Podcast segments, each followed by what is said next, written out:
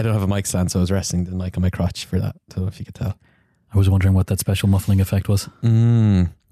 I also, because I am um, recording this from Kildare at home in my parents' house, I'm using my travel setup, and I forgot to bring my my um what you call it the um pop filter, you know the thing that the thing that stops explosives. So I've stuck a sock on it, but I haven't just stuck any sock. I've stuck my Wolverine sock.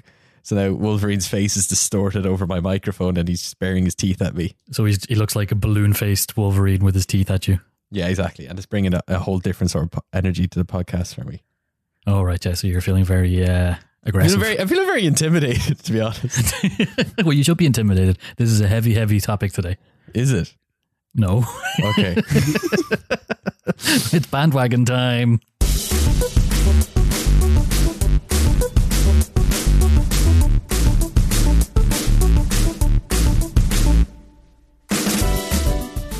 It's bandwagon time. I re-listened to the last episode, um, and you did the same thing. You tried to intro it by talking about the bandwagon, and it didn't go very well.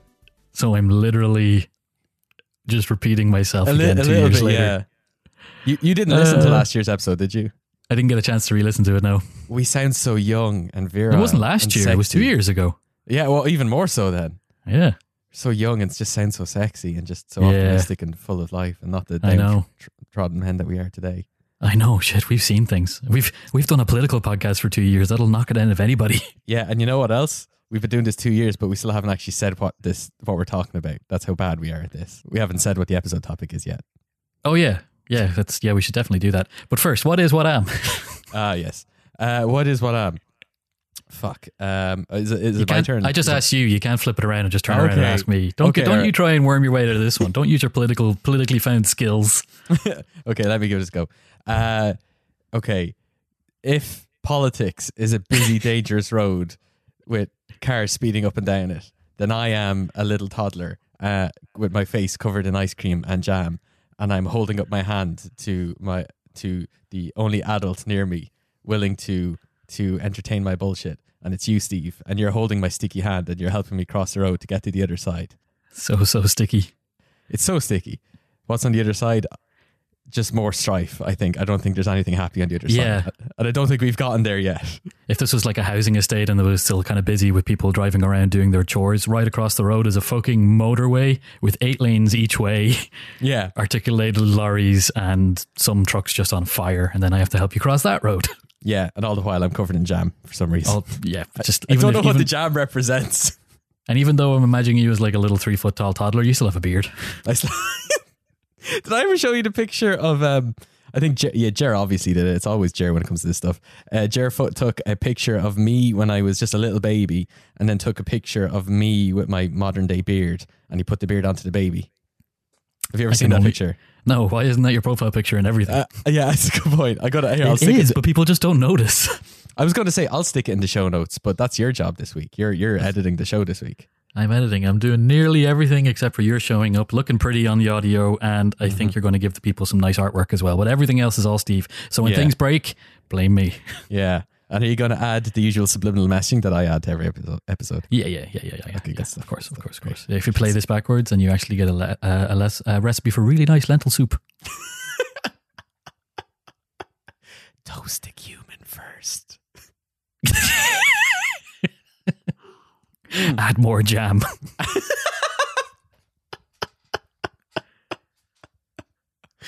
Oh, excellent. Uh, so that's that's one thing off the the, uh, show outline. What's next? Are we going to do news? we'll do news, yeah. We'll do news. um, we'll do a bit of news because there's Yeah. there's there's stuff happening. Um, there is. I have had my head. We are like a, a, a mere couple of days out from the first previews of the new Secret Cinema, and I have had my head in a hole like an ostrich, um, working on it. So I have been completely ignorant to everything that's been going on around me. So please, I've been very much looking forward to you enlightening me a little bit. Yeah, well, normally you take up the Brexit mantle, but since, um, as as aforementioned, head in sand, I didn't think it would be cool to ask you to do that. So I was Yeah. preparing to do like a big thing, but then I also just spotted the news on Thursday and I seen what was happening, and I was like, okay. So I wrote down on Thursday, May is bye bye, and now it's Yeah. we're recording on Saturday. And yesterday she announced that she will be resigning as pri- as leader of the Conservative Party on June seventh. What a prediction! So she, ah, fucking anybody could have done that. Who saw this coming? Everything was going so well. She had the world at her feet. well, to be honest, actually, like I was How talking about, she do it all? well, every single time, everybody was like, "This is the last straw. She has to go." But Yeah. like, I think this time it's like there was no straw left. If she was running through that field of wheat and all the straw, there's no. It's just bare, barren, It's barren, fallow, post-apocalyptic. This There's is like there's like radiated six foot Yeah. large cockroaches chasing her through this field of wheat. This is Fallout. This is Cormac McCarthy's The Road. This is that TV show Chernobyl. This is all the worst things that have ever happened. Have finally done it, and she's finally given up the ghost. So she tried to bring in her deal again. After negotiations with Labour failed, she basically just threw everything at it, including a se- option for a second referendum. And all she ended up doing was pissing off the people who don't want Brexit even more, and then pissing off the people who do want Brexit even more. And then her cabinet started um, openly telling her she had to quit, and Andrea Leadsom, who'd be one of the primary big hitters in her cabinet, she openly quit on Wednesday evening. So after that, the, the it was up. So she had to Right. declare finish. So now it is officially on. There will be a conservative leadership election, and whoever gets chosen as the leader after that will So- probably become the next prime minister. So yeah, what's what's their process for that? Like once she announces her official resignation, which I think she's due to exit on the seventh of June, sixth, seventh of June, something like that. Seventh, seventh. Seventh. So what what happens now behind closed doors? Like how It's do not- they figure this out? This isn't closed doors. This is a relatively straightforward and mapped out process. So anyone who wants to run for the leadership, um, probably there is a rule that says you have to be a member of the House of Commons. They put their names forward. I think they have to get signatures from X amount of colleagues. It could be anywhere from five till twenty usually. Right. Um, maybe actually that's the Irish system, so it's probably a lot more over in the UK in a bigger parliament. But anyway, um, they have to get themselves nominated. People are expecting a huge amount of people to run for it on the first go. And then what happens is the MPs gather together and start voting. And they keep voting on this list of names. And at the end of each vote, someone gets ticked off. And Right. they continue to vote and vote and vote and vote until they're left with two. And then those then there's two a fight. Then there's a big Royal Rumble. Um, well, it's not a Royal Rumble anymore. They already had the Royal Rumble. Whoever's left have like a square Boris, off. you will go on my first whistle. remember Gladiators? I do, I do. That was a deep pull. I barely remember Gladiators. I just remember a, ref- a, a disgruntled Scottish, referee saying yeah. that. Wolf, you will go on my second whistle. I do remember that. Yeah. Um, yeah, so it'll probably will be Boris and someone else, and they will be put to the membership. The membership will get a chance to hear from them in a couple of different opportunities, probably TV debates, etc., etc. And then mm-hmm. after that, the membership get the vote on who they want to be the leader. So the membership is infamously a lot more right wing and pro Brexit than the members of Parliament of the Conservative Party. So it is likely that the parliament, the parliamentarians will not pick a Remainer like they did last time in the guise of Theresa May. They will probably pick someone who is a Brexiteer. But quite a lot of members of parliament really don't like Boris because of his his special way, if you want to put it like that. because of who he is. Who he is, how he carries himself, and god damn it, that hair. That's so enough. um yeah, but he's still he's he's the top favorite. Um, it's really unlikely that anyone else will scupper him. It's really just up to himself to scupper himself at this stage. unlikely, unlikely outcome. Yeah, well, I mean, it kind of did happen last time. He was relying very heavily on Michael Gove, who knifed him in the front and then went off and tried to run himself, and then both of them ended up bowing out. So apparently, this time he has uh, he separated from his wife last year, which was a little bit controversial, but um, he is now in a relationship with a Tory party. Uh, PR expert who they think might be kind of a power behind the throne kind of situation, trying to keep him level and not do the same thing again, this time of fucking it over for himself. I mean, PR expert is probably the best person for him to be affiliated with in that sense. Then, yeah, to spend an awful lot of time with all the time Yeah, in yeah. the most personal situations. Um, so here's he the comes thing: out with dyed jet black hair. Really nice, re- crisp. He's suit. completely rebranded. Yeah. Hello, I talk like this now. um, there's a bit of a problem though. If Boris Oh. becomes prime minister, and Boris has turned himself into essentially a hard Brexiteer now, um, even to the point that he says "fuck business," he doesn't really care what the consequences of of, of the of the hard exit will be on the businesses and the Yeah. economy of the of the United Kingdom of Great Britain and Northern Ireland. Um, he will be the prime minister of a parliament that won't agree with him because Hmm. everything that has happened so far in that parliament has shown that they're not willing to let a hard exit happen. Mm-hmm. So technically, the Queen would be within her right to not agree to him being appointed prime minister. Oh, that's right. She has that power. She has that power. She has to appoint the prime minister based on the idea that she knows that the House of Commons has their back. But this Yeah. prime minister won't because he's he's going to be the prime minister of a hung parliament that can't get its shit together. So she Hmm. may actually insist on something like a general election, or oh, Boris will just have to go for a general election himself anyway, because otherwise it'll just be more of the same of yeah. of Parliament not agreeing to anything the Prime Minister wants to do. So, um, uh, the UK is set to exit on the 31st of October if nothing gets decided. That is still a possibility. That is probably a 50% chance of that happening. The other 50% chance happening is that they're going to have a general election and it'll either be Jeremy Corbyn or whoever leads the Labour party, at that stage, who will be like a, a Remainer esque government, mm-hmm. or it'll be Boris in charge of a hard exit government or small deal government. Right. So I think that's the two most likely things to happen now between Yeah. now and October. Plenty to talk about. Plenty. I look forward to when I'm not super busy at work getting back into this. Actually, looking Uh, forward to is a strong. is a strong. I mean, I still have. I, I read a really good webcomic about two this woman who had to take two dogs across America, and one of them was called the Simple Dog, and I really affiliated with that because he was just like Hercules. and uh, whenever the Simple Dog realized something was wrong, it would just sit there and go. Aw. That's basically what happens now. Whenever I think about Brexit, I'm just like. Yeah.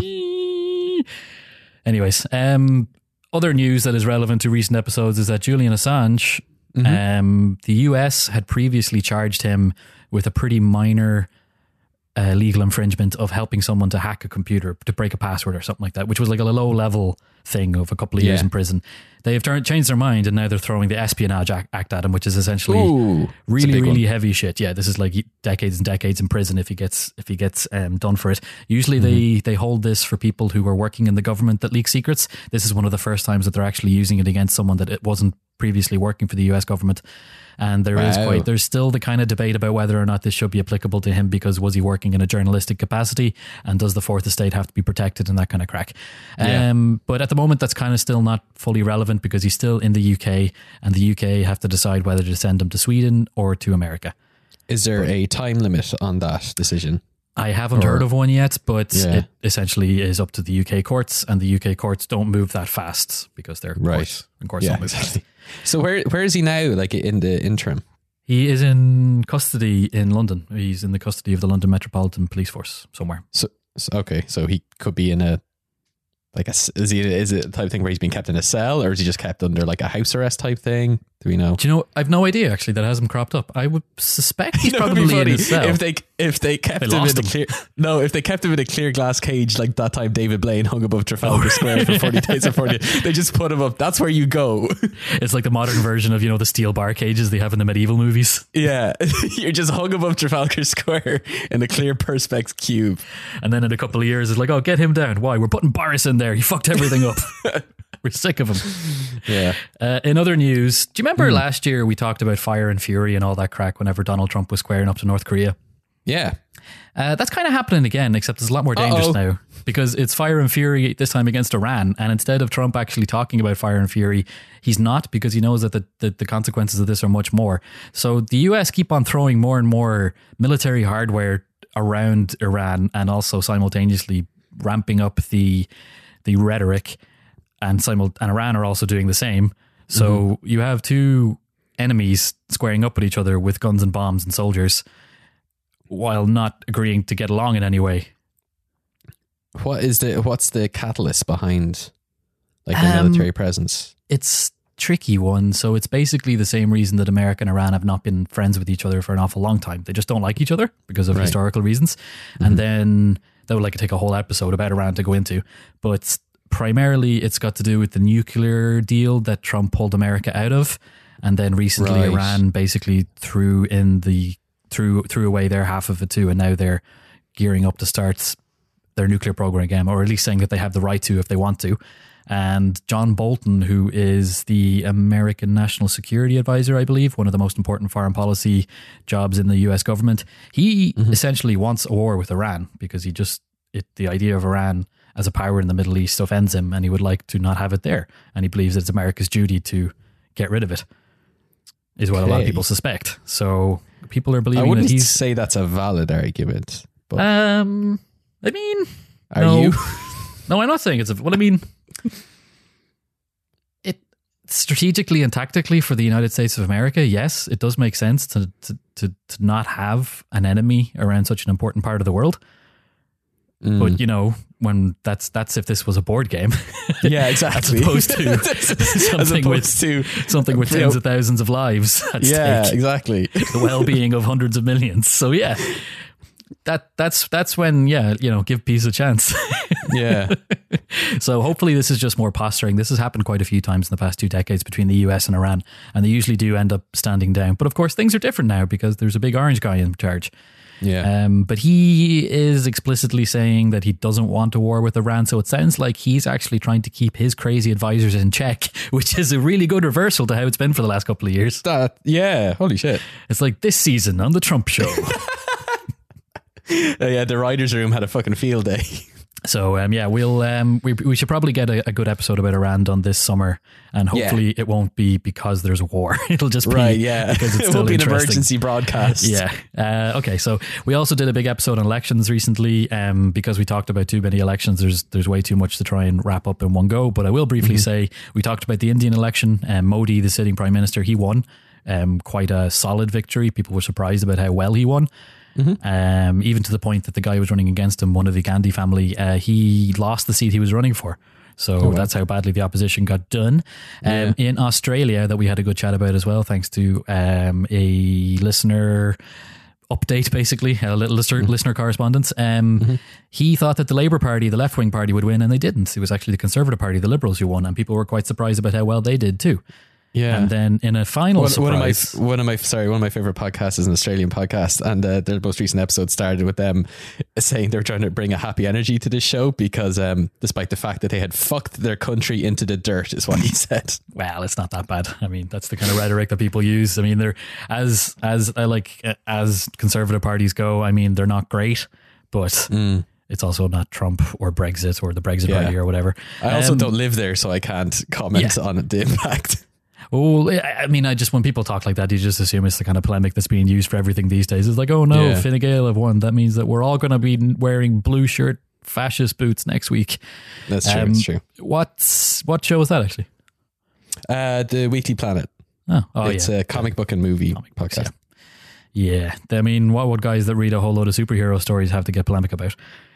uh, we have a quick one in Ireland because they're only we only had our vote yesterday for the local and European elections and the referendum. Uh, apparently, the referendum is going to pass through really easily. So Like flying through. Like what was the exit poll? Like eighty six percent or something. Yeah, it's like Something such a crazy. diff- like just to quickly mention again, um, we had a referendum to actually allow divorce in this country because it was illegal under the constitution 20 years ago. It passed by a fraction of a percent. Yeah. It was a divisive campaign. This time there wasn't even really an official campaign against the referendum. People were just like, "Of course, that has we should not have laws about divorce in our constitution. Just take it out." And then yeah, Yeah. it looks like everyone except for a couple of Mad L people yeah. didn't ag- agree with that. So that's delight. Man, Ireland and our tectonic shifts through these referendums. It's yeah. great. And then here's Fucking another one. There's a green wave all of a sudden. Yeah. Tell me We're- about it. Um, the Green Party, who were decimated after they had a brief stint as a junior coalition partner right before a massive economic crash in Ireland in Oh my god. Yeah, it was a 2008. Fianna Fáil, wasn't it? Fianna Fáil, yeah. Yeah. So in 2010, they got, or 2011 election, they got absolutely hammered. They went from six TDs to zero, and they've kind of been in rebuilding mode since then. But they haven't really gotten a grounding. Like even up until a couple of weeks ago, the the conversation was, well, we hope the Greens can do a little bit now because otherwise it looks like they're fucked. In the last two weeks, it's just like all of a sudden, all this talk about the annihilation of planet Earth by human activity just clicked in Ireland. Hooray. And people were just like, hey, yeah, maybe we should Yeah. vote for a party that explicitly wants to not have that happen. yeah, exactly. I like the Greens. I like the Greens. I voted for them. Um, I gave them a Yeah. vote at the local and the European. So Good man. there's a very, so it looks like the Green Party candidate in Dublin, he He's getting about 20 odd percent in the exit poll, so he's guaranteed to get in. Nice. Um, if not even top the poll. And uh, the other two candidates in Ireland South and Ireland Midwest, it looks like they will also get in. They're getting about 10 or 12%, which will get them in with transfers. And then Oh, hopefully that'll mean plenty of local councillors as well, because at the local level, that's very important to have people that are green minded. Of course. Yeah, for like your like again, if when your um, recycling programs are managed at a local level, Yeah. like that's huge. Donald texted me last night to, to let me know about the exit poll just in case I didn't see it, which it didn't because I was paying attention to other stuff. And uh, he, then he followed up with, "Yeah, it's great, and uh, expect your car to get banned soon." And rather than be snide back to him, I was like, "About fucking time." yeah, fuck my car. Fuck my car. Uh, yeah, so that's all the news. Um, I Hooray. will try my best to tweet and do a bit of Insta talking about it as well, just in case there's any more interesting bits. And yeah, that's all the news. Nothing else has happened. If anyone else tells you otherwise, don't believe them. Yeah, they're filthy liars. Uh, before we get into our main topic, let's hear from one of the other great shows on the HeadStuff Podcast Network. When you have talented young men making music, it's something. But when they're all from the one family, well, it's worth hearing.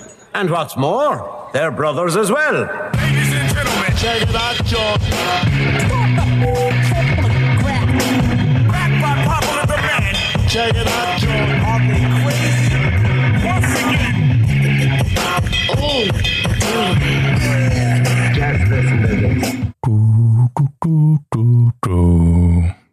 Have you missed us?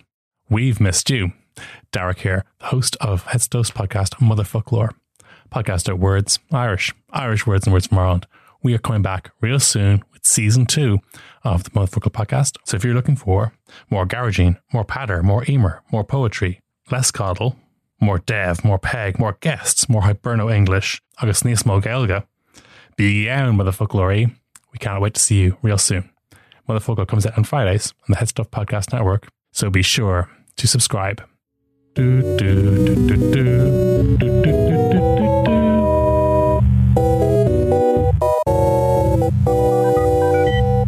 Listen to our show. this is a show about jam. The jam uh, show. That's not a bad jamcast. jamcast.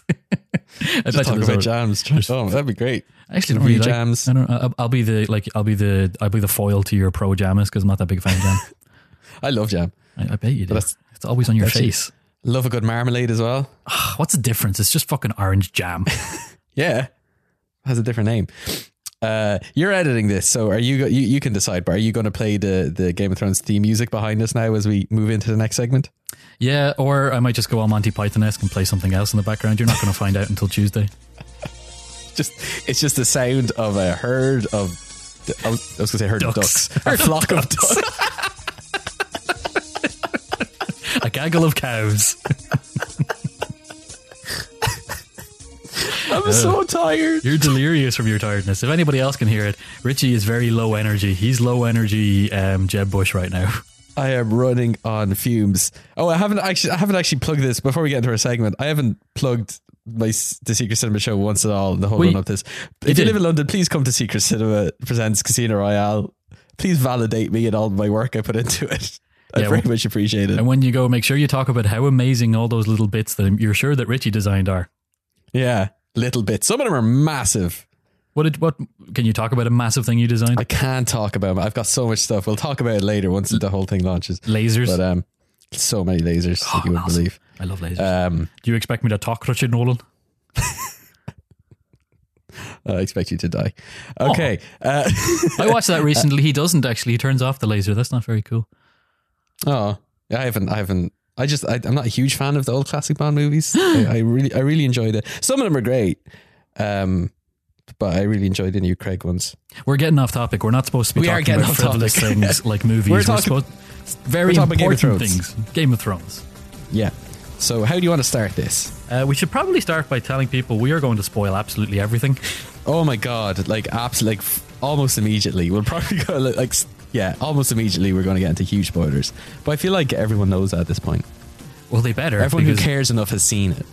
Yeah, well, there are some people like I've been talking to that are like, "Oh, well, I was about. Would you want to know what happened?" I'm like, no, I might watch it eventually. And I was, that's fair enough. But like Yeah. you shouldn't get angry if you overhear it accidentally. So to Yeah, be yeah. specific, if you are a What Am Politics listener who hasn't watched Game of Thrones but intends to watch it soon enough that you will remember what we're about to talk about, don't listen to it. It's much better to find out by watching it. Yeah, exactly. So- so what? What? Before we get into too much of like the politics side of it, what did you just think of this last season? I have a long and complicated relationship with the Game of Thrones TV show. Mm-hmm. So I watched the first season, fucking loved the shit out of it. I'm a big nerd for fantasy and medieval and swords and stuff. And then Yeah. I binge read all the books like that year. Oh, so you watched it for this the Yeah. this the show first? Okay. Yeah, show first. I didn't. I actually, I'm pretty sure I didn't. Like, I've heard about the idea that this Game of Thrones thing was coming, but it was only when the posters started going around of all these moody-looking lads holding swords sitting on a throne. I was like, that looks Oh, cool. You got chub for that. Oh, I got, oh man, yeah, I was totally. And then I watched the show and I was like, oh, and then everyone's dying and it was also cool. And then I was mad into it for years and years and years. Got into the board game, had like weekly board games with my buddies. Like the board game for Game of Thrones is fucking fantastic. I'm sure we talked about it in the last one, but it's like, it's one of the best examples of a strategy board game with Yeah. backstabbing, which is the perfect example of Game of Thrones. But I then, played it once with you and Yeah. Dodal, and I was just decimated. yeah.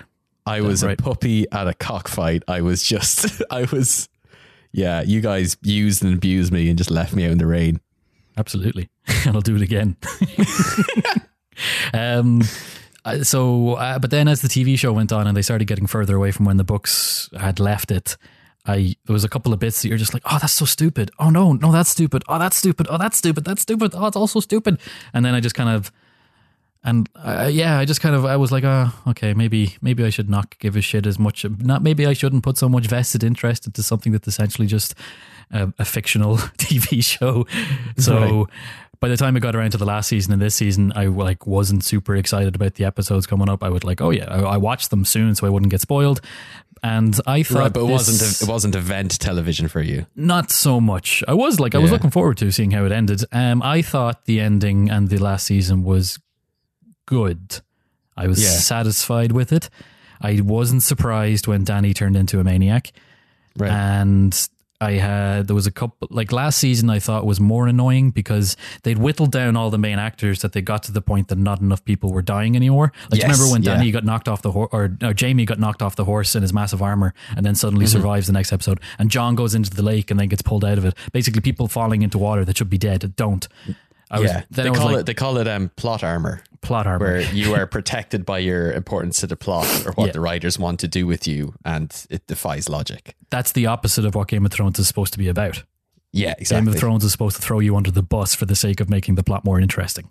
So they, they kind of gave up on that, and then I was like, meh. And then the, uh, there was actually the the battle of the Battle of Winterfell episode. This one where there was one point where Jon was walking through and he's seen people like completely covered in zombies that should be dead. I think he's seen Brienne and and Jaime and Pod, but then and fucking Sam. There was four Yeah. different cuts where Yeah. Sam was swallowed under a tidal wave of zombies, and he just was came out with not Yeah. a scratch. So the they end. they killed Lord Friendzone in a way that would reminded me of the death of Boromir in Lord of the Rings, where he got like twenty seven jabs and still kept on getting up to swing Yeah. more. And I was like, oh, That's he's the power of love, though. power of love.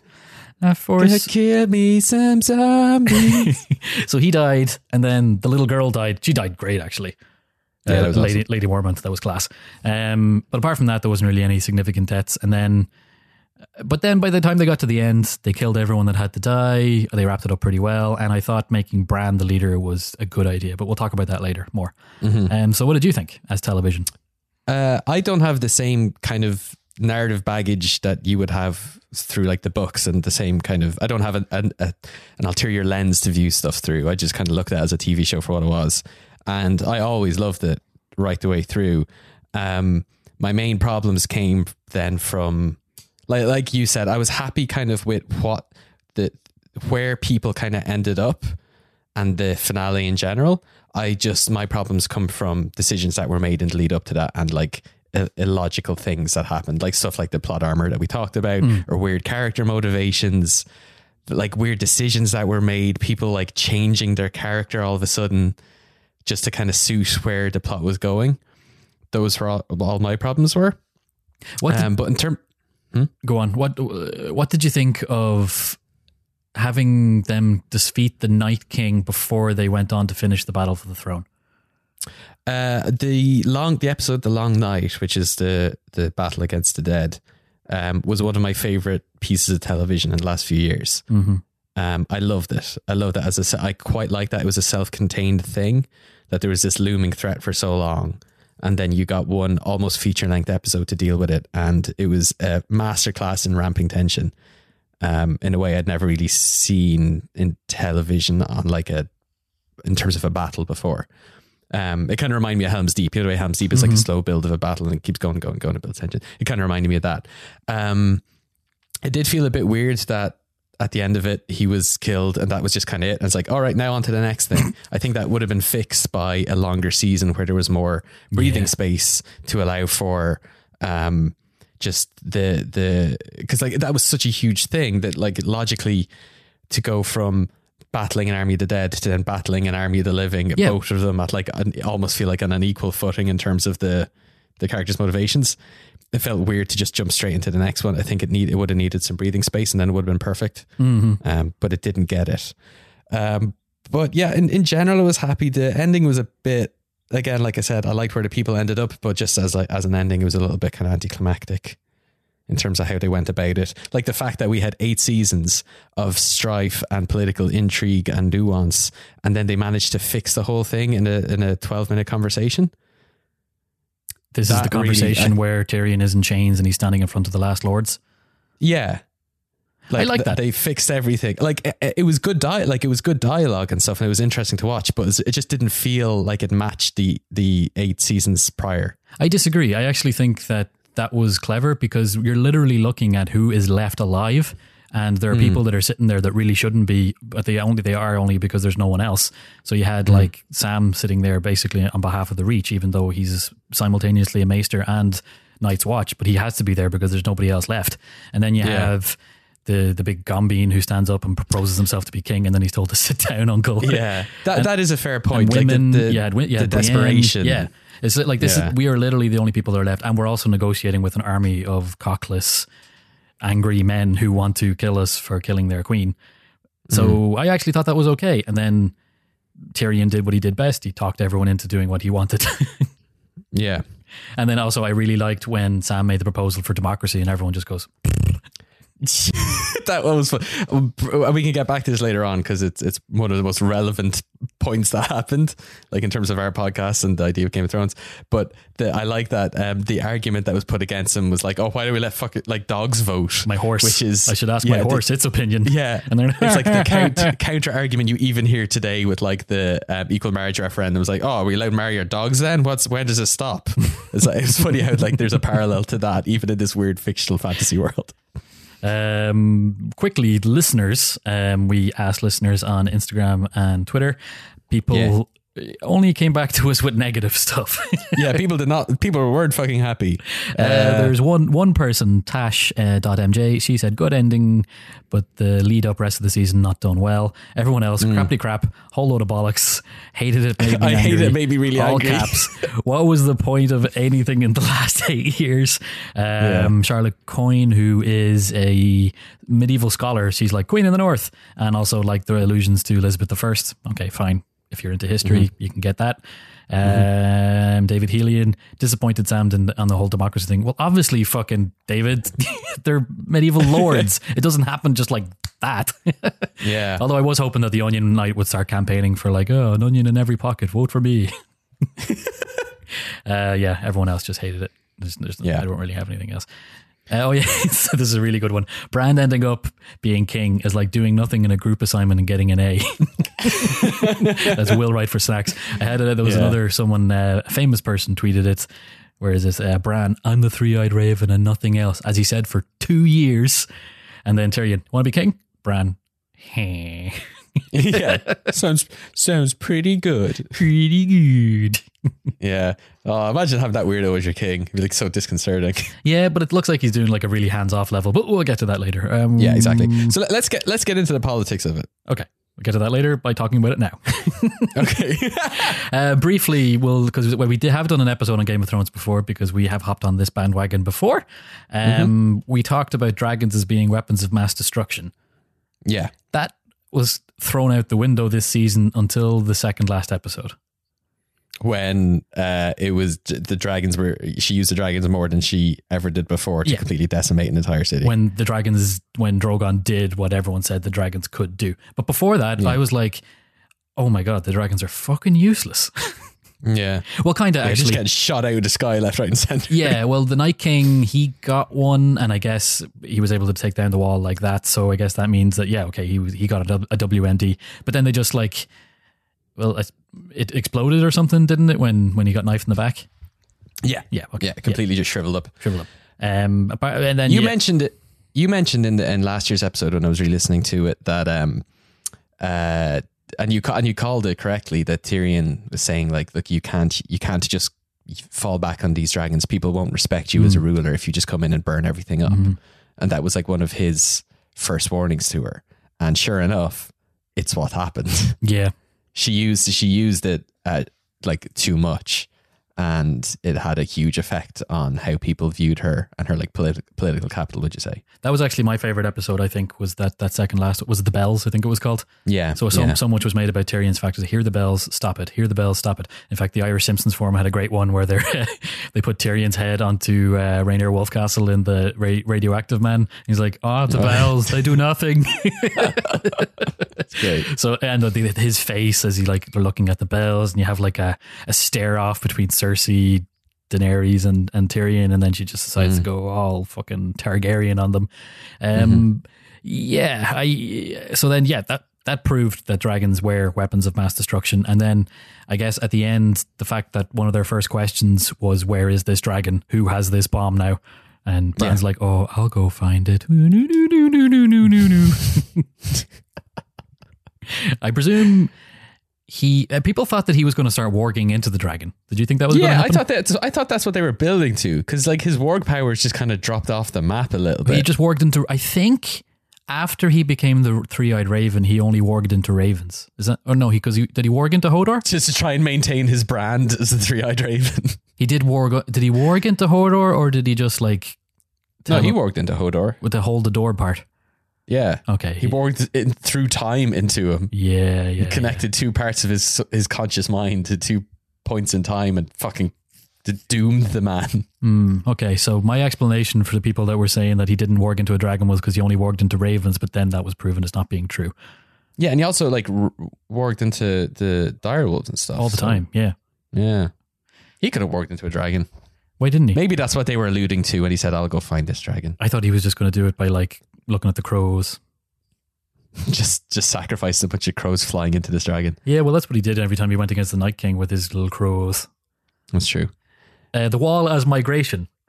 Yeah, so you, you pointed out last time um, about the wildlings being displaced by Mm. the, you know, their their war being the the army of the dead, Yeah. and then them being displaced and having to come down south, and then the people in the south having to deal with them and viewing them as a nuisance. But you pointed out that um, the parallel between uh, our own world and their world, that like viewing refugees as an asset, like what Jon Snow was doing, and using them, you know, in- incorporating them into your society and finding practical uses for them in the same way you pointed out that we we have an aging population in Europe and a lot of the refugees coming in are, are young hardworking people that can be used to like lift up our society and it was fu- you that was again something you said back then and it was cool to see it actually manifest I mean- in this season If anything, the fact that we had a Tormund for the last three years means that it was the best decision Jon Snow ever made. He was one of the, Absolutely. the funniest, Oh. hilarious characters they had.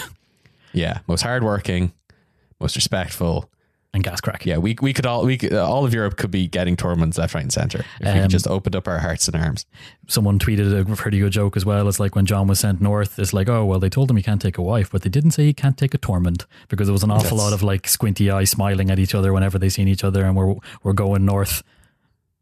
The- yeah I think they found found something special up there No. north of, And- of the wall And he got his doggy back. Oh that was that was my favorite part that was so sweet That was Um, so sweet. White Walkers as climate change. Did that hold up? Um, I mean, they fixed it. so, So- I don't know necessarily if it's it's as good of a parallel. So the fact that- we elected Ciarán Cuffe uh, a Green Party MEP for Dublin. He's kind of short, so maybe is he just going to like knife climate change in the back? He's going to knife climate change. He's going to sneak up on climate change, knife it. just shank it, and then we'll be saved. Can't wait. It's up to you, Ciarán. Come on. Yeah, Um, religious strife. Yeah. I mean, We kind of forgot about that.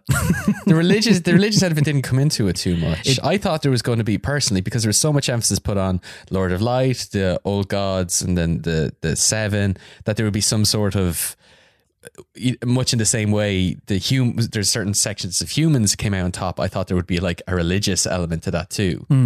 Um, but the um, they just didn't have time for it. They just didn't really have time for it No. to really come into Like it. literally, the, the conclusion to Melisandre's Lord of Light thing is that she turns into dust. yeah, she she goes. She basically gives Arya. She has like a pep talk with Arya that gives Arya the I don't know the will or strength to go off and sh- again shank climate change. but then after that, yeah, she just walks off into the snow and that's it. I love that was a good conversation. It's like, well, I told her I would have to kill her, but then she goes off and turns to dust, so it was grand. yeah, he sorted that for me. yeah. Because actually- to pelt her to death with onions. he didn't have to onion anybody to death. Did you notice that? I don't actually think he ever swung a sword in the entire show. It was. Because I remember in season two, he got that pillowcase that he filled with onions and he starts spinning it around going, it's clobbering time. And he never once actually, the writers never came back to that particular plot point. But he had it in every scene. It was always there, that pillowcase full of onions. Um, briefly, this wasn't really addressed, but I guess it kind of was because there is an answer to it. But what do you think the White Walkers wear? Uh, I mean, we see that flashback where it's just like a, a, a human man getting a dragon glass shoved into him by the children of the forest, Yeah. right? And then that causes some sort of weird transformation. Um, what is it? Is it confirmed that he's a Targaryen? No, I think he was a Because- Stark. Because Dragonfire didn't hurt him. In the same way, Dragonfire burned up all like the, the undead and basically every other part of that army.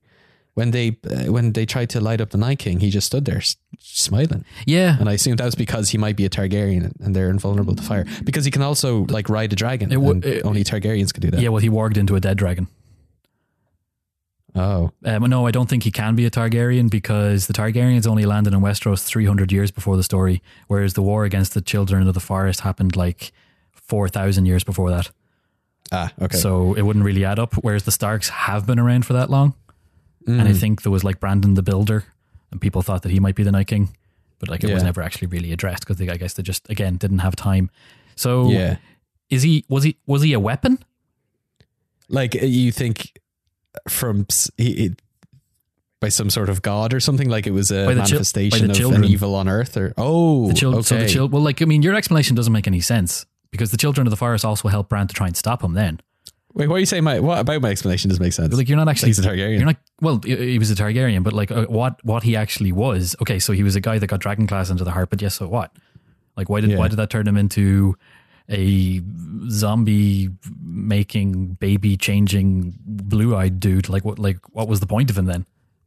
Yeah, I don't know. It seems it seems kind of like they operated like a virus where they spread, I- right? So yeah. like he was the he was the start of it, and then yeah. So in that sense, he does seem like some sort of weapon. I think that's what it was. So the history of the Game Yeah. of Thrones is that when the humans got to Westeros, they started like colonizing too much, and the children of the forest weren't happy. So then they they mm-hmm. used their mad magic to turn the humans against themselves by creating this Night King guy who could use the power of the cold and death to try and wipe them out.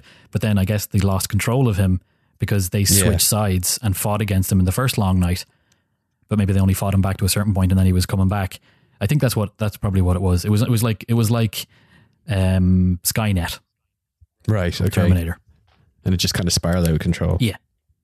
So that's what that's my assumption. And I, That's that's a pretty good. That's a pretty solid theory. if the books ever get written, we may find out.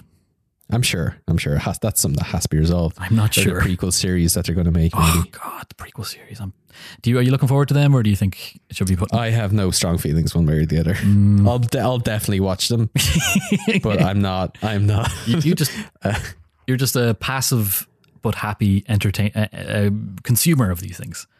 Yeah, I try not to like. I really, really don't like. And it's something you talked about earlier about like people um, Getting vested. getting really up in arms about Yeah. this shit, and like feeling like it's a personal attack when something's not done well. That's- like you see it with Star Wars and The Last Jedi. Yeah, like there was yeah, crazy Well, GoFundmes and that's- petitions and you throw that into the whole fucking stupid culture war thing as well about these people not being happy about like all the different choices that they make to try and make it more diverse and then blaming that. But luckily that didn't really happen in Game of Thrones so much. I think people were really angry at it because they were venting their displeasure about the fact the show was over. yeah, they had like vague ideas about how they wanted it to end, but each person has their own vague idea about how it wants it to end. So there's no way that you can reconcile that. But it seems to oh, be especially after like like eight nine years of such of, a complex you know, thing. Yeah, absolutely. Is There's it- just way too many variables, That- and yeah. too, too many people have too many emotions tied up in it to ever have one Yeah. Completely satisfying thing for everyone. So I, but like, while being invested in it, I well to a certain extent, to a much lesser extent now, I still had the the the logic in my head that I just want the questions to be answered. I'm I'm not going to be annoyed when I get the answer. I will only be annoyed if I don't get the answer. If that makes sense. Yeah. Yeah. yeah, yeah, that's fair. Um, you have down here next. Power in, is dangerous. Who'da thunk? Would a th- would a thunk. Who'da thunk? Woulda thunk? Yeah. So I guess with the last time we talked about um, the idea about power being corrupting and realism and all that kind of shit, and that's that's one thing that Game of Thrones has always done really well, and to a certain, to the largest extent, that is what this season was about. Um, Yeah. So Dany's fall, Jon was a good ruler because anytime he got power, he's like, "Oh, but I don't want it." Oh, well, now you're the king. Yeah. Oh, well, I better do it. And Sansa, I think, is the only person who played the Game of Thrones and won. I would put that. Yeah, Yeah. Well, I mean, yeah. she wanted it, which is normally a death bell for someone in Game of Thrones, but she didn't mm-hmm. die, Especially especially a Stark. especially a Stark, and she ended up being in charge. Of Yeah, and an also like politically ju- politically savvy as well. Mm, well, she yeah, she learned from everyone. She learned from Cersei. She learned from Littlefinger. She learned from everyone, I guess. Then in the end, and she took the lessons Yeah. on. Um, but before we do that, let's ask the listeners for some money. Ooh, money, please. Money, please. Uh, how how do they give us money, please? I'm going to come around to your house, and you just drop some coins into my palms. What is, what are you shaking? Coins. Are those Tic Tacs? Did you just shake your Tic Tacs at me? Remember that? ad? Oh God. What's up? I remember that. ad. We're just going to do. what are some other good ads? Who says we go on tangents? Um, yeah, so if you want to hear these ridiculous things and much else, there's an entire episode of us absolutely shit faced hammered where Richie plays a political game, a video game, and I'm like his advisor, and most of it is just like as he presses buttons. yeah, And then I think, but it's fun. It is surprisingly coherent for something that's that's uh, made uh, primarily out of alcohol. it's just alcohol. It's all. It may look Yeah. like a digital WAV file, but it's alcohol. it's oh, it it's the first MP3 that ever like has fumes on it. So if you go to Ko-fi.com, If you go to whatimpolitics.com forward slash beer, you will be that'll, able. that'll take you straight to it. And if you give us money, we will give you audio. That's how this works. We're also. That's how it giving you audio for free, and we like that. And we will just ask for a little favor if you can tell people about the show as well, Yeah, that would be lovely. Uh, podcasts live and die on word of mouth. So and you can rate you it. can just recommend it. Yeah, and you can rate it in iTunes. That also is a huge help. we were We really, really appreciate that. we were in the top 100 uh, news and politics shows on UK iTunes last week, which I was very proud of. what? Yeah? What? What? Really? yeah, yeah, yeah, yeah, yeah, yeah, yeah. Oh my god, I had no idea. We dropped down to like 180 Thanks, this week. I don't know. I don't know why. but Eurovision must have been. Just riding that Eurovision high, man. Yeah, I guess people are like so sad about leaving the EU. They're like jumping on everything European they can get. Well, fuck it. This is Game of Thrones now, so you better listen to it then. Yeah, exactly. Um, Would be number one. yeah, so let's go back into talking about this. Yes, I have- that's enough money, please. I have wokeisms down as next. Yeah, what, what's up with that?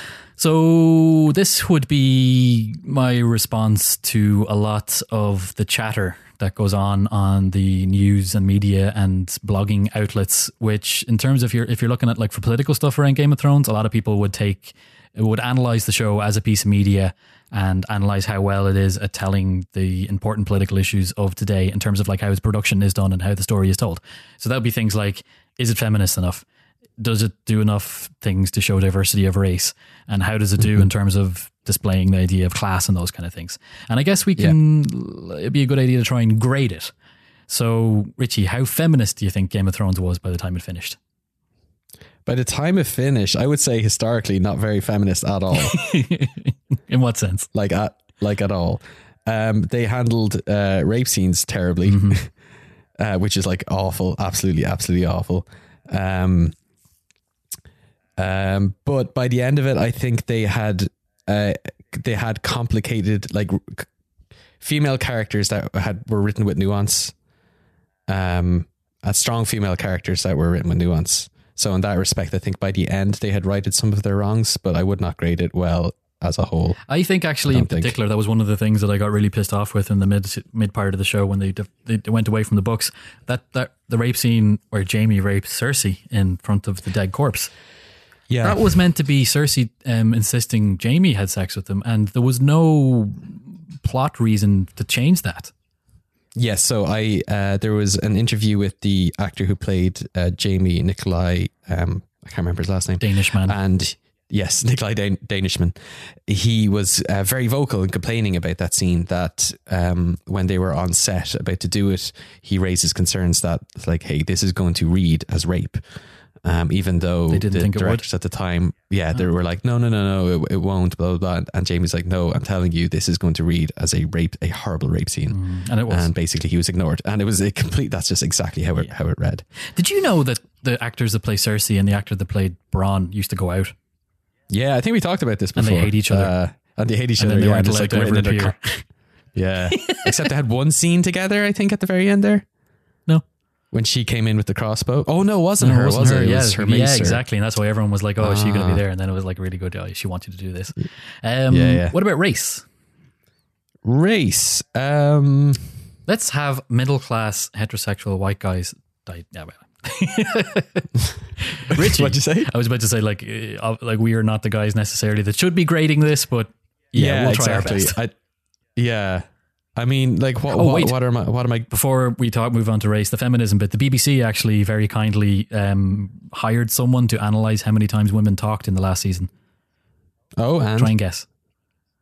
like percentage wise, yeah, percentage of women talking to men talking. uh, like high forties. Low thirties. Oh, really? Doesn't make any sense. That's weird. Yeah, because there's so many like important female characters at the end, and yet Yeah, there's still just dudes talking. Fuck's sake. I think it's because a lot of those were Tyrion talking to people. Right, yeah. Tyrion does a lot of that, has a lot of dialogue heavy scenes, uh, but even still, that's pretty bad.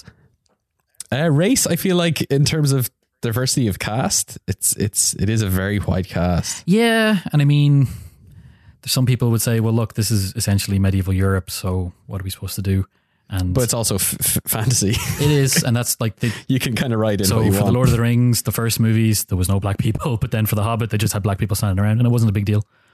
yeah, exactly. It's just like okay, um, yeah, so I feel like there are ways of writing that in more, and when there is, um, like more ethnically diverse people, they're kind of viewed as others, written as other, like written from the perspective as oh, these are foreigners coming in. I didn't. I Um, didn't mind that so much actually. I thought that was kind of clever when you had Melisandre and Grey Worm reacting to that when they went north, and you had people scowling at them because it's real, Mm. it's realistic. You know, these are people that have essentially lived in the middle of nowhere for so long, and all of a sudden they Mm. see hordes and hordes of these foreigners coming in. They're not going to be lovey dovey and ignoring it. So at least they address that. Yeah, that's true. That's true. That there is like an inherent sometimes Yeah. conflict there. And then they're like, "Look, we're Um, not going to fucking hang around here after our queen wins. We're going to fuck off to the what do you call it, north." yeah, class. You have down as the last point. Mm, I think that's Um, the one they nailed. Yeah, I think so. Like class is intrinsic to that show. Yeah.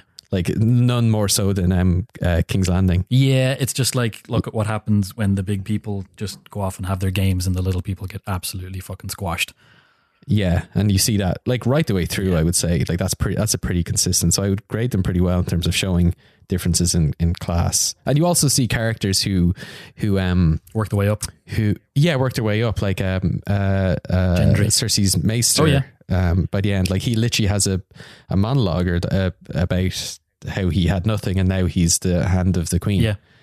And like he built himself all the way up from the slums of King's Landing and stuff. Um, and there's not there's multiple characters who do that. Like Gendry, by the end of it, is a lord, Yeah. and he was you know a, a, a bastard uh, blacksmith. I was so sad for him when he went up to ask uh, Arya to marry him because he's a lord now. But like, Yeah. oh, dude, you didn't know her at all. sweet. You didn't know her at all if you thought she was going to be happy with that. Uh, but she she dealt with him okay.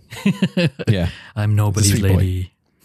Yeah. Um, the High Council at the very end of it, if that's what it's called, the King's Council, they um small council. small, small it? Is that council. You're right, yeah. They oh man, if Steve three years ago would be screaming at Steve today. that was a really good summary of how the things had changed by the end of it because the, all the all the rich people were dead. Yeah. So you had And Bronn. Bronn is head of coin. Ron is head of Coin. You had uh, the Onion Knight as the head of the navies, and I forget who the other people were. They weren't. Brienne. You had, Brienne um, was the head of the yeah, Guard. Brienne. Yep. So they, yeah, you had Sam. Sam. Well, Sam was a rich boy, but whatever. Yeah, Uh, yeah, that was really good. People thought that that was kind of just the West Wing at the end. a little bit. Yeah, yeah, and then people, someone else put a laughter track onto it, and it just reads like a sitcom. it's it is very joke heavy. There was an awful lot of like, okay, like there was a like it need it did need a bit of levity. I think to kind of act act as a salve to move on. But as the camera was just like pulling away, and they're just like talking about well, more whorehouses, less ships, blah blah blah. it, it felt a little bit much. But I get, I didn't mind it. Um, so how has real politics been influenced by Game of Thrones over the years? You'd like to think none, just for, you know, Yeah. by the show itself. Kind of catch but tw- I do know that, Yeah. that there are, like, particularly with Donald Oh, Trump, he's such a prick. He fucking loves Game of Thrones. And was it then he put out that poster? Sanctions are coming. No collusions, no obstructions for the haters and the radical left Democrats. Dash game over done in the Game of Thrones thing with Donald Trump's back and a long coat and smoky stuff. And uh, that was the 18th of April 2019. And Donald and the HBO came to him and said, "Don't do that." Yeah. Um, they, they tweeted out before, how do you say trademark issues in Dothraki? yeah, that was back in uh. November 2018 when he said sanctions are coming.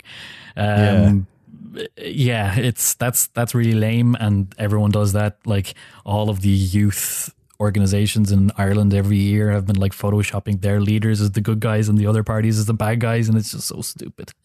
It's just so Yeah. stupid. Like you're you're fucking oh these are middle aged old guys. It's not cool. Just stop.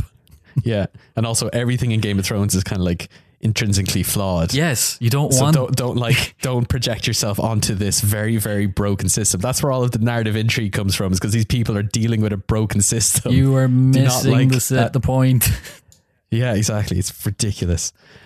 Um, but is there any other parallels to or um, uh, effects in real life politics? Um, not so much. I mean, there's been a couple of articles at the end talking about how the real world politics represents more of Game of Thrones than it does what like the illusion was is that oh when the West Wing was on back in the 2000s the world was calmer and quieter. So you had and they thought maybe it's because all the politicos were watching West Wing which is necess- which has people working in politics towards good ends Whereas now everyone's watching Game of Thrones and has people working in politics towards the, the accumulation of power.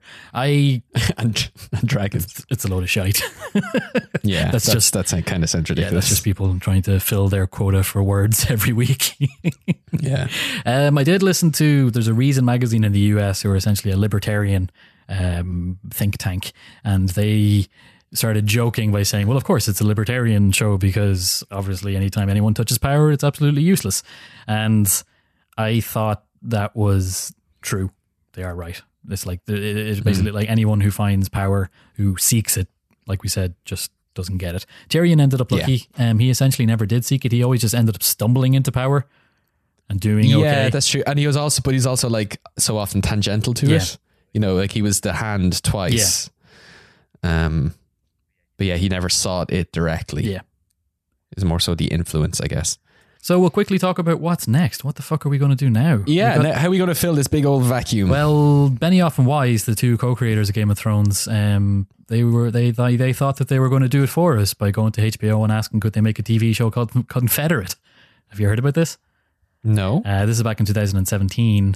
They asked could they make an alternate history drama in which the South won the American Civil War and slavery never ended. I don't want to watch that. Can you imagine how that went down? Probably not, Not great. great. Uh, Not great. That's not, that's not the type of television. That's not the type of fiction we need. it's been I think to, today. indefinitely put on hiatus. Yeah. Well, they're over now to Disney. They're doing a, a new Star Wars yeah, trilogy. I heard that. Some people were actually trying to say that is why they wrapped up Game of Thrones so quickly. Uh, I don't know about that That's because bollocks. Disney are putting a hiatus on Star Wars until like for after Episode Nine comes out. I think they're taking a two or three year break, and then there'll be a new trilogy once every two years. So that does not line up for me. No, no, it's total. It's total bullshit. The, the reason that they, they like they had planned this for the last three years for Game of Thrones, and the, the two things don't match up. And the reason that those six episodes this season was because each episode was eighty minutes long, and they cost a fuck ton to make. So you could only have so much television when it costs this much. Um, if people want to go back to, and watch stuff that has already been brought out, have we talked about Veep before? I'm sure we have. Uh, I think briefly, I still haven't watched it. It's fucking brilliant. It's, It's- it's another HBO product, right? It's a HBO product, but it's made by Armando Iannucci, who's a Scottish um, comedy writer. He started off by doing The Thick of It, uh, which is based on UK politics.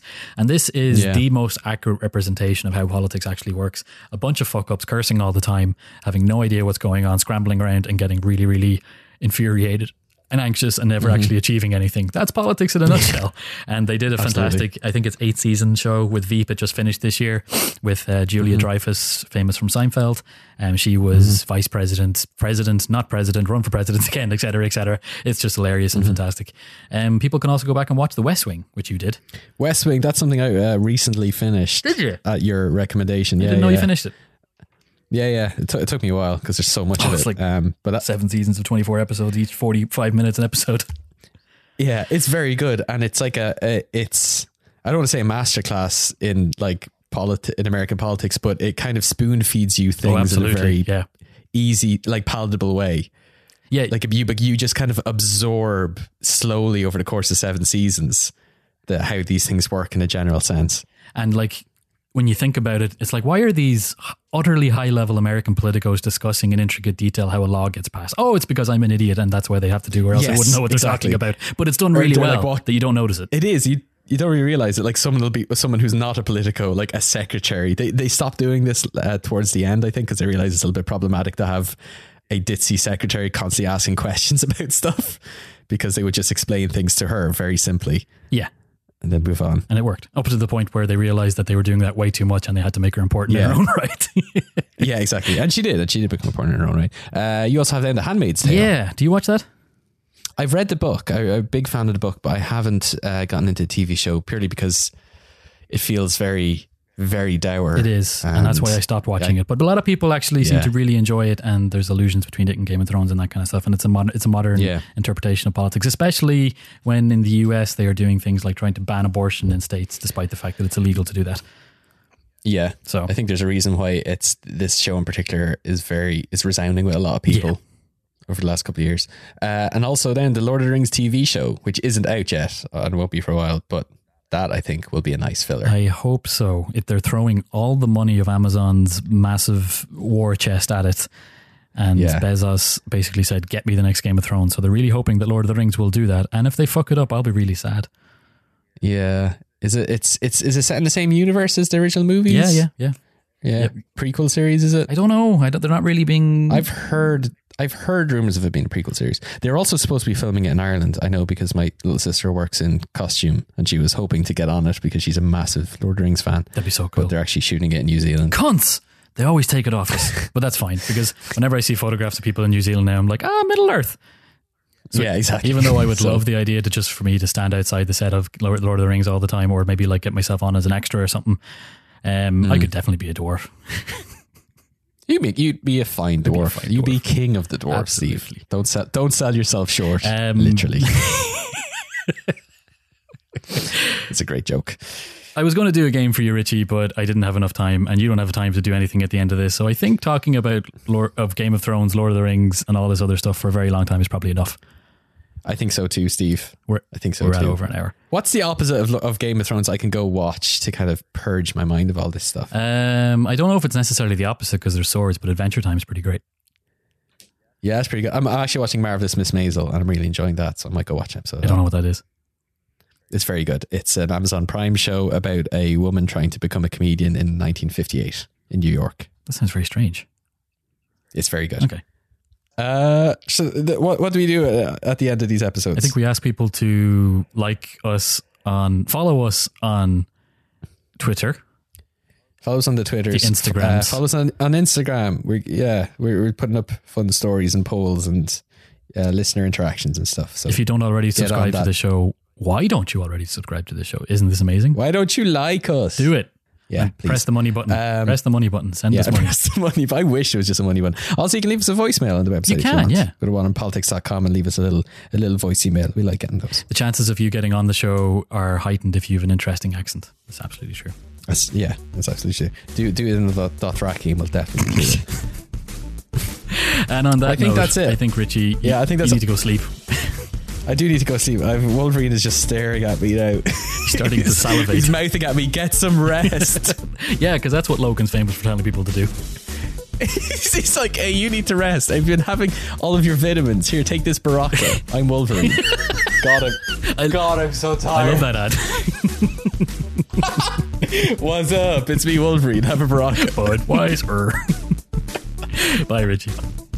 Goodbye.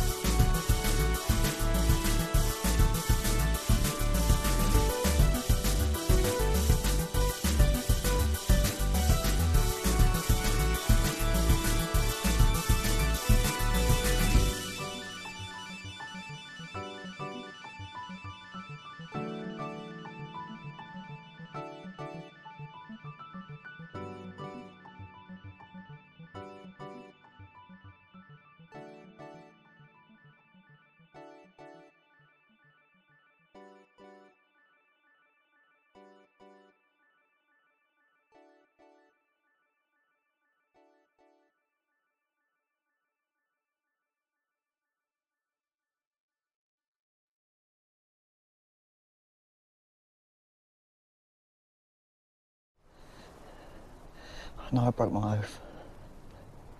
And I know I'm a deserter. I should have gone back to the war and won them, but I saw what I saw. I saw the White Walkers. People need to know. If you get word to my family, tell them I'm no coward. Tell them I'm sorry. In the name of Robert of the House Baratheon, the first of his name, Don't look away. King of the Andals and the first Father will know if you do. Lord of the Seven Kingdoms and Protector of the Realm. I, Eddard, of the House Stark, Lord of Winterfell and Warden of the North, sentence you to die.